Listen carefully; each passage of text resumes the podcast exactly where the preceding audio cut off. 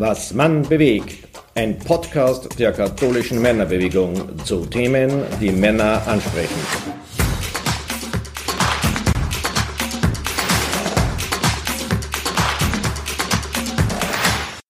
Ich begrüße alle Hörerinnen und Hörer zu einer neuen Folge unserer Podcast-Serie Was Mann bewegt.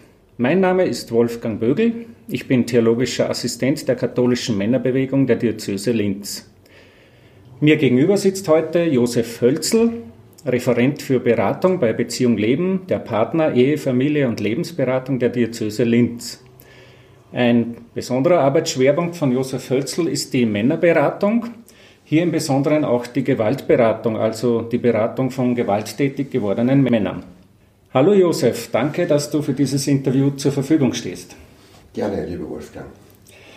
Wir sitzen da ja hier gerade im Beratungsraum von Beziehung Leben, äh, in dem du auch, glaube ich, sehr viele Männerberatungen durchführst. Äh, mit welchen Themen kommen denn die Männer vorwiegend zu dir in die Beratung? Und gibt es vielleicht auch Themen, die gerade jetzt in dieser Zeit eine besondere Konjunktur haben? Also wir haben auch gedacht, oder ich hätte gemeint, dass aufgrund dieser Corona-Geschichte sich die Themen stark verändern Überraschenderweise war das bei Männern nicht so sehr der Fall. Bei Frauen, die in die Beratung kommen, haben wir das schon bemerkt.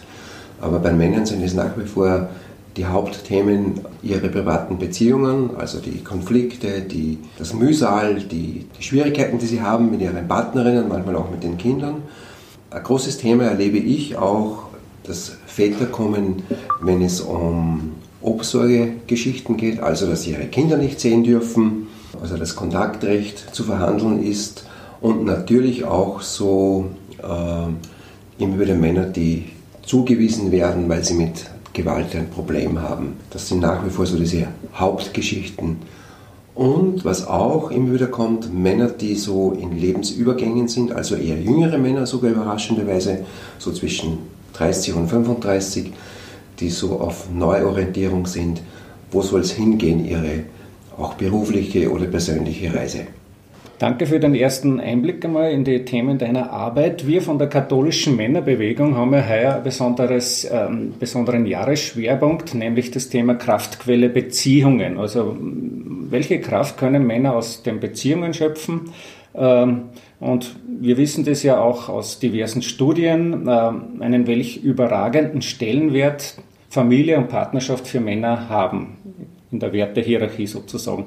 Wir wissen auch, dass da manchmal Wunsch und Wirklichkeit ein bisschen auseinandergehen. Ich beobachte auch immer wieder, dass gerade jüngere Männer oft sehr aufgerieben werden in den verschiedenen Ansprüchen, die sie entweder selber an sich haben oder die auch auf, an sie herangetragen werden, so in dieser herausfordernden und schwierigen Balance zwischen Arbeit, Beruf, Familie, Freundschaftspflege, Zeit für sich selber.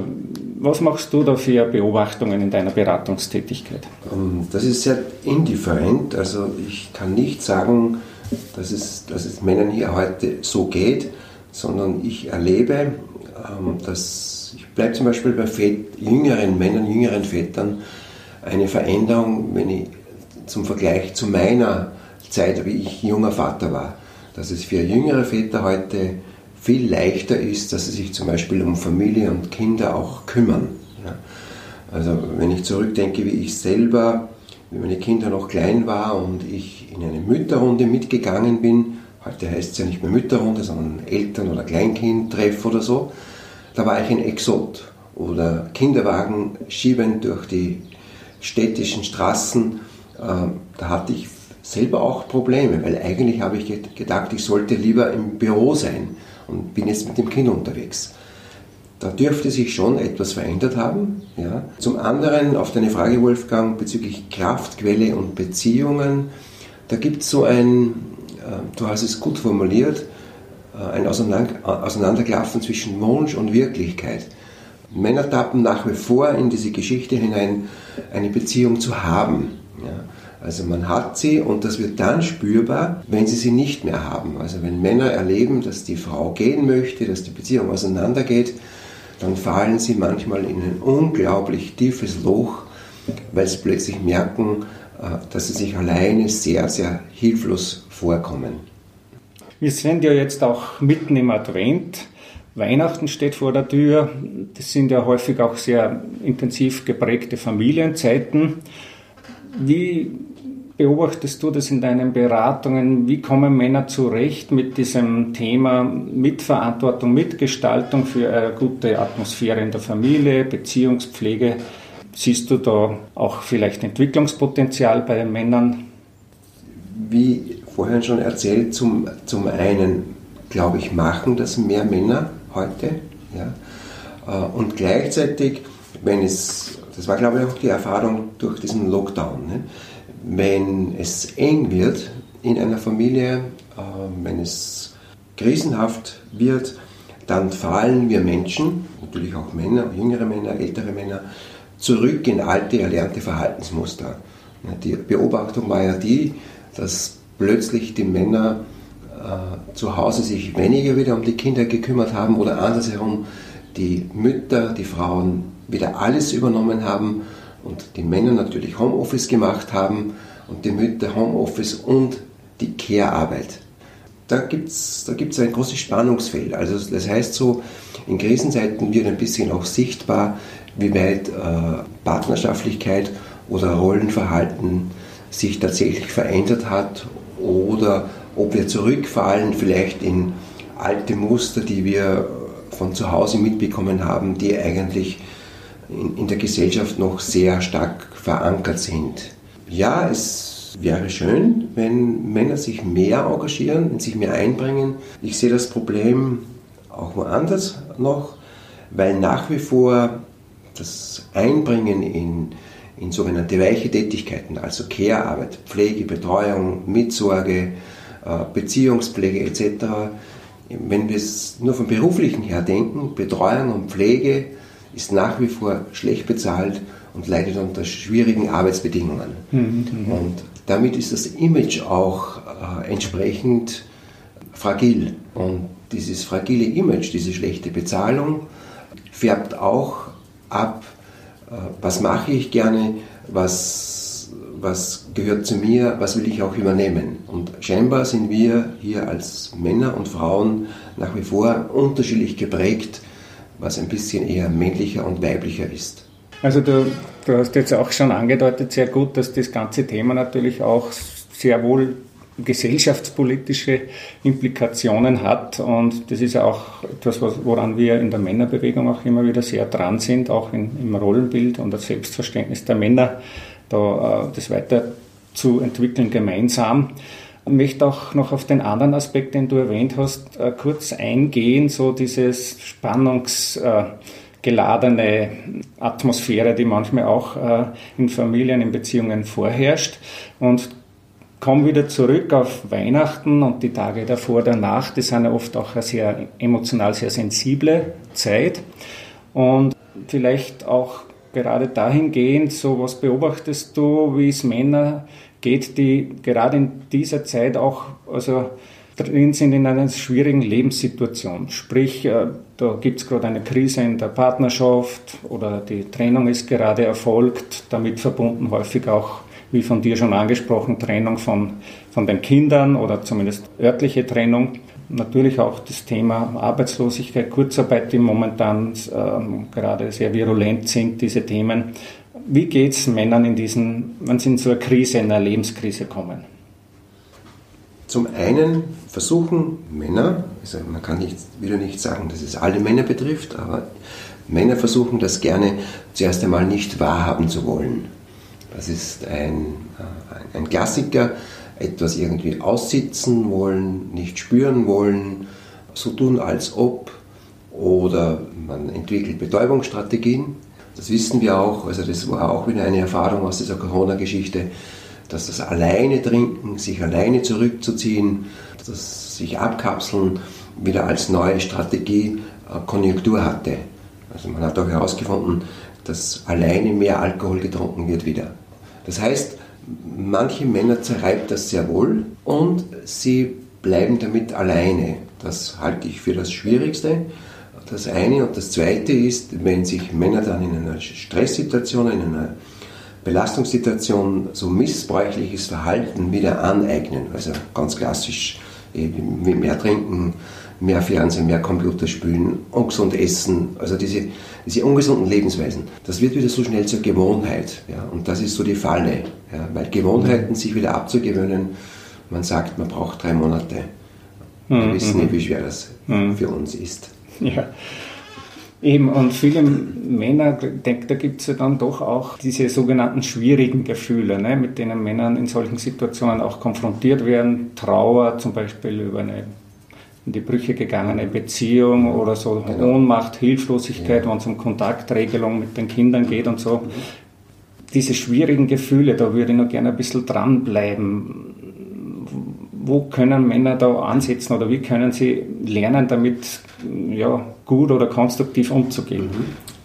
Das ist eine ganz wichtige Frage, ein wichtiger Aspekt. Bei den schwierigen Gefühlen erlebe ich eigentlich ähm, den seelischen Schmerz als inzwischen eines der schwierigsten, dass, dass etwas so weh tut. Ja. Ist egal, ob das mit der Arbeit zu tun hat oder mit der Beziehung oder mit Kindern, dass etwas so kränkend und so verletzend, also als so hoher Schmerz empfunden wird.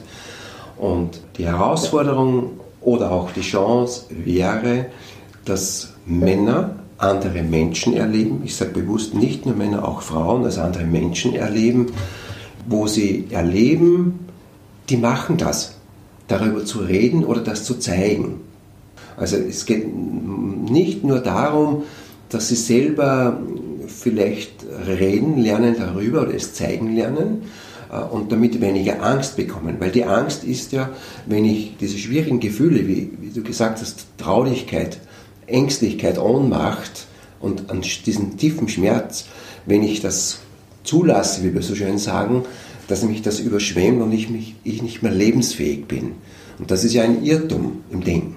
Ja, wir wissen ja, dass dieses Zurückhalten von diesen schwierigen Gefühlen, dieses unter Verschluss halten eigentlich viel mehr, viel anstrengender ist und eigentlich uns erstarren lässt. Und dieses, äh, pathetisch gesagt, es fließen lassen oder es ausdrücken können, eigentlich eine Erleichterung ist. Das sagen dann auch Männer. Vor kurzem hat mir ein Mann erzählt, das ist um eine Obsorgegeschichte gegangen und plötzlich hat der, weil es gepasst hat, erzählt über seinen Kummer ähm, mit seinen Eltern und seinem Bruder. Mhm. Taffer Kerl und plötzlich hat er zu weinen begonnen, weil mhm. ihm das so wehgetan hat. Und zum Schluss sagt er so in seinem Jargon, so, jetzt ist mir leichter. Mhm. Ja? Und das hat mich berührt. Mhm. Ja? Und er hat sich plötzlich nicht geschämt davor. Das ist, das, das ist, das, das ist die Chance. Äh, ein Glücksfall, gleichzeitig ist es nicht nur ein Glücksfall, sondern äh, wenn jemand andere Menschen erlebt, wo sie sich sicher fühlen, dann geht das. Und das Zweite ist, jemanden zu erleben, der das auch macht. Also darüber zu reden ist das eine, aber jemanden zu erleben, ähm, der ist berührbar, der, der zeigt seine Verwundbarkeit. Das ist eigentlich so die, der, der Schulöffel dazu. Du sprichst da natürlich auch etwas an, was uns in der Männerbewegung äh, sehr, sehr wichtig ist. So gerade auch für Männer immer wieder Räume und vor allem Begegnungen und Beziehungen zu eröffnen, wo ein solcher offener, von Herzen kommender Austausch, auch persönlicher Austausch möglich wird. Gerade auch in zum Beispiel Männergruppen. Ne? Mhm äh, wo schon das Vertrauen so groß ist und gewachsen ist, dass, dass diese Öffnung möglich ist. Es geht ja oft sozusagen um diese Hemmschwelle, einmal überhaupt sich mhm. zu öffnen, genau.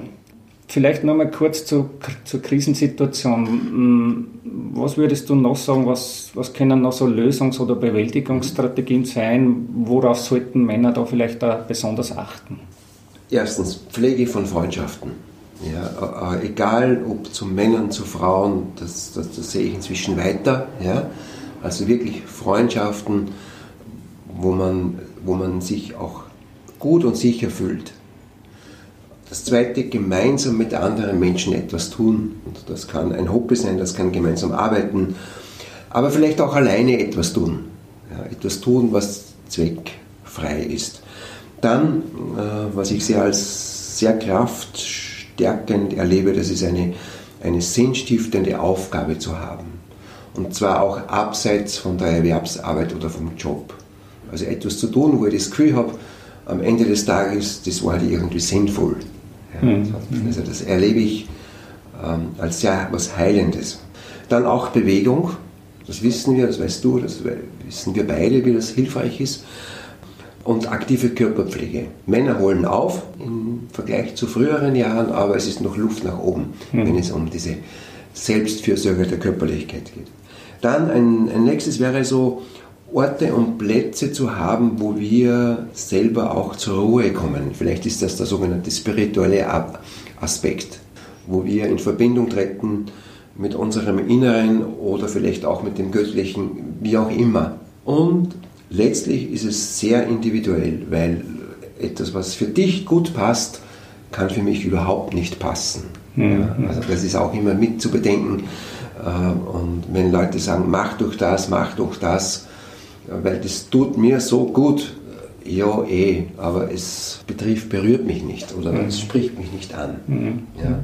Ja gut, kommen wir vielleicht zum Schluss, äh, Josef, noch so zu, zu einer Art, zum, ne, ich nenne es jetzt einmal Lösungsbild. Mhm. So, wir gehen davon aus, ein Mann hat eine Lebenskrise gut bewältigt. Ähm, welche grundlegenden Lernerfahrungen hat er vielleicht aus dieser schwierigen Lebenskrise gewonnen? Ich denke, du wirst ja mit dem auch in der Beratung immer wieder auf das treffen, dass, dass du die Kräfte und Ressourcen in den Männern wahrnimmst und, und auch merkst, wie sie das ins Leben umsetzen können. Ich denke dir gerade an einen Mann, den, den ich begleite, der hat erlebt, dass seine Frau ihn verlassen hat war auch dann die Scheidung und er ist einen, in ein Riesenloch gefallen. Also das war unglaublich, wo er plötzlich das Gefühl hatte, es ist alles, was im Leben wichtig war, zerbrochen. Und er hat in dieser Krise zwei Dinge erlebt. Das eine ist, er hat den Kontakt zu seinen Kindern nicht verloren. Das heißt, das, was er früher schon geschaffen hat an, an tragfähigen Beziehungen, auch im beruflichen, das ist nicht weggebrochen. Ja? Also diese Erfahrung, es bricht nicht alles weg. Und das Zweite ist, äh, er hat gemerkt, dass er ähm, mit ganz, ganz tiefen Gefühlen konfrontiert worden ist, von denen er gar nicht geglaubt hat, dass er die hatte. Und hat auch erlebt, dass er das aushält und letztlich macht es ihn eigentlich reicher, ist er drauf gekommen. Und ein drittes hat er auch erlebt, dass er, ähm, dass er erlebt hat, er ist nicht alleine. Plötzlich, plötzlich hat er gemerkt, dass es mehr Menschen gibt, die Probleme haben. Und, und, und er war dann zugänglich auch für andere. Das ist das Neue. Also er hat eine neue Form von Empathie gelernt. Ja, lieber Josef, leider ist unsere Zeit für heute schon wieder ziemlich abgelaufen. Ich danke dir ganz herzlich für das interessante Gespräch, für die wertvollen Impulse. Liebe Hörerinnen und Hörer, das war ein Interview mit Josef Hölzl, Referent für Beratung bei Beziehung Leben mit Schwerpunkt Männerberatung. Ich freue mich, wenn Sie uns auch im nächsten Jahr wieder beehren mit Ihrem Zuhören und mit dabei sind bei der nächsten Ausgabe unserer Podcast-Serie Was Mann bewegt. Mit meinen besten Wünschen für eine erfüllte Advents- und Weihnachtszeit, Ihr Wolfgang Bögel, theologischer Assistent der katholischen Männerbewegung Linz.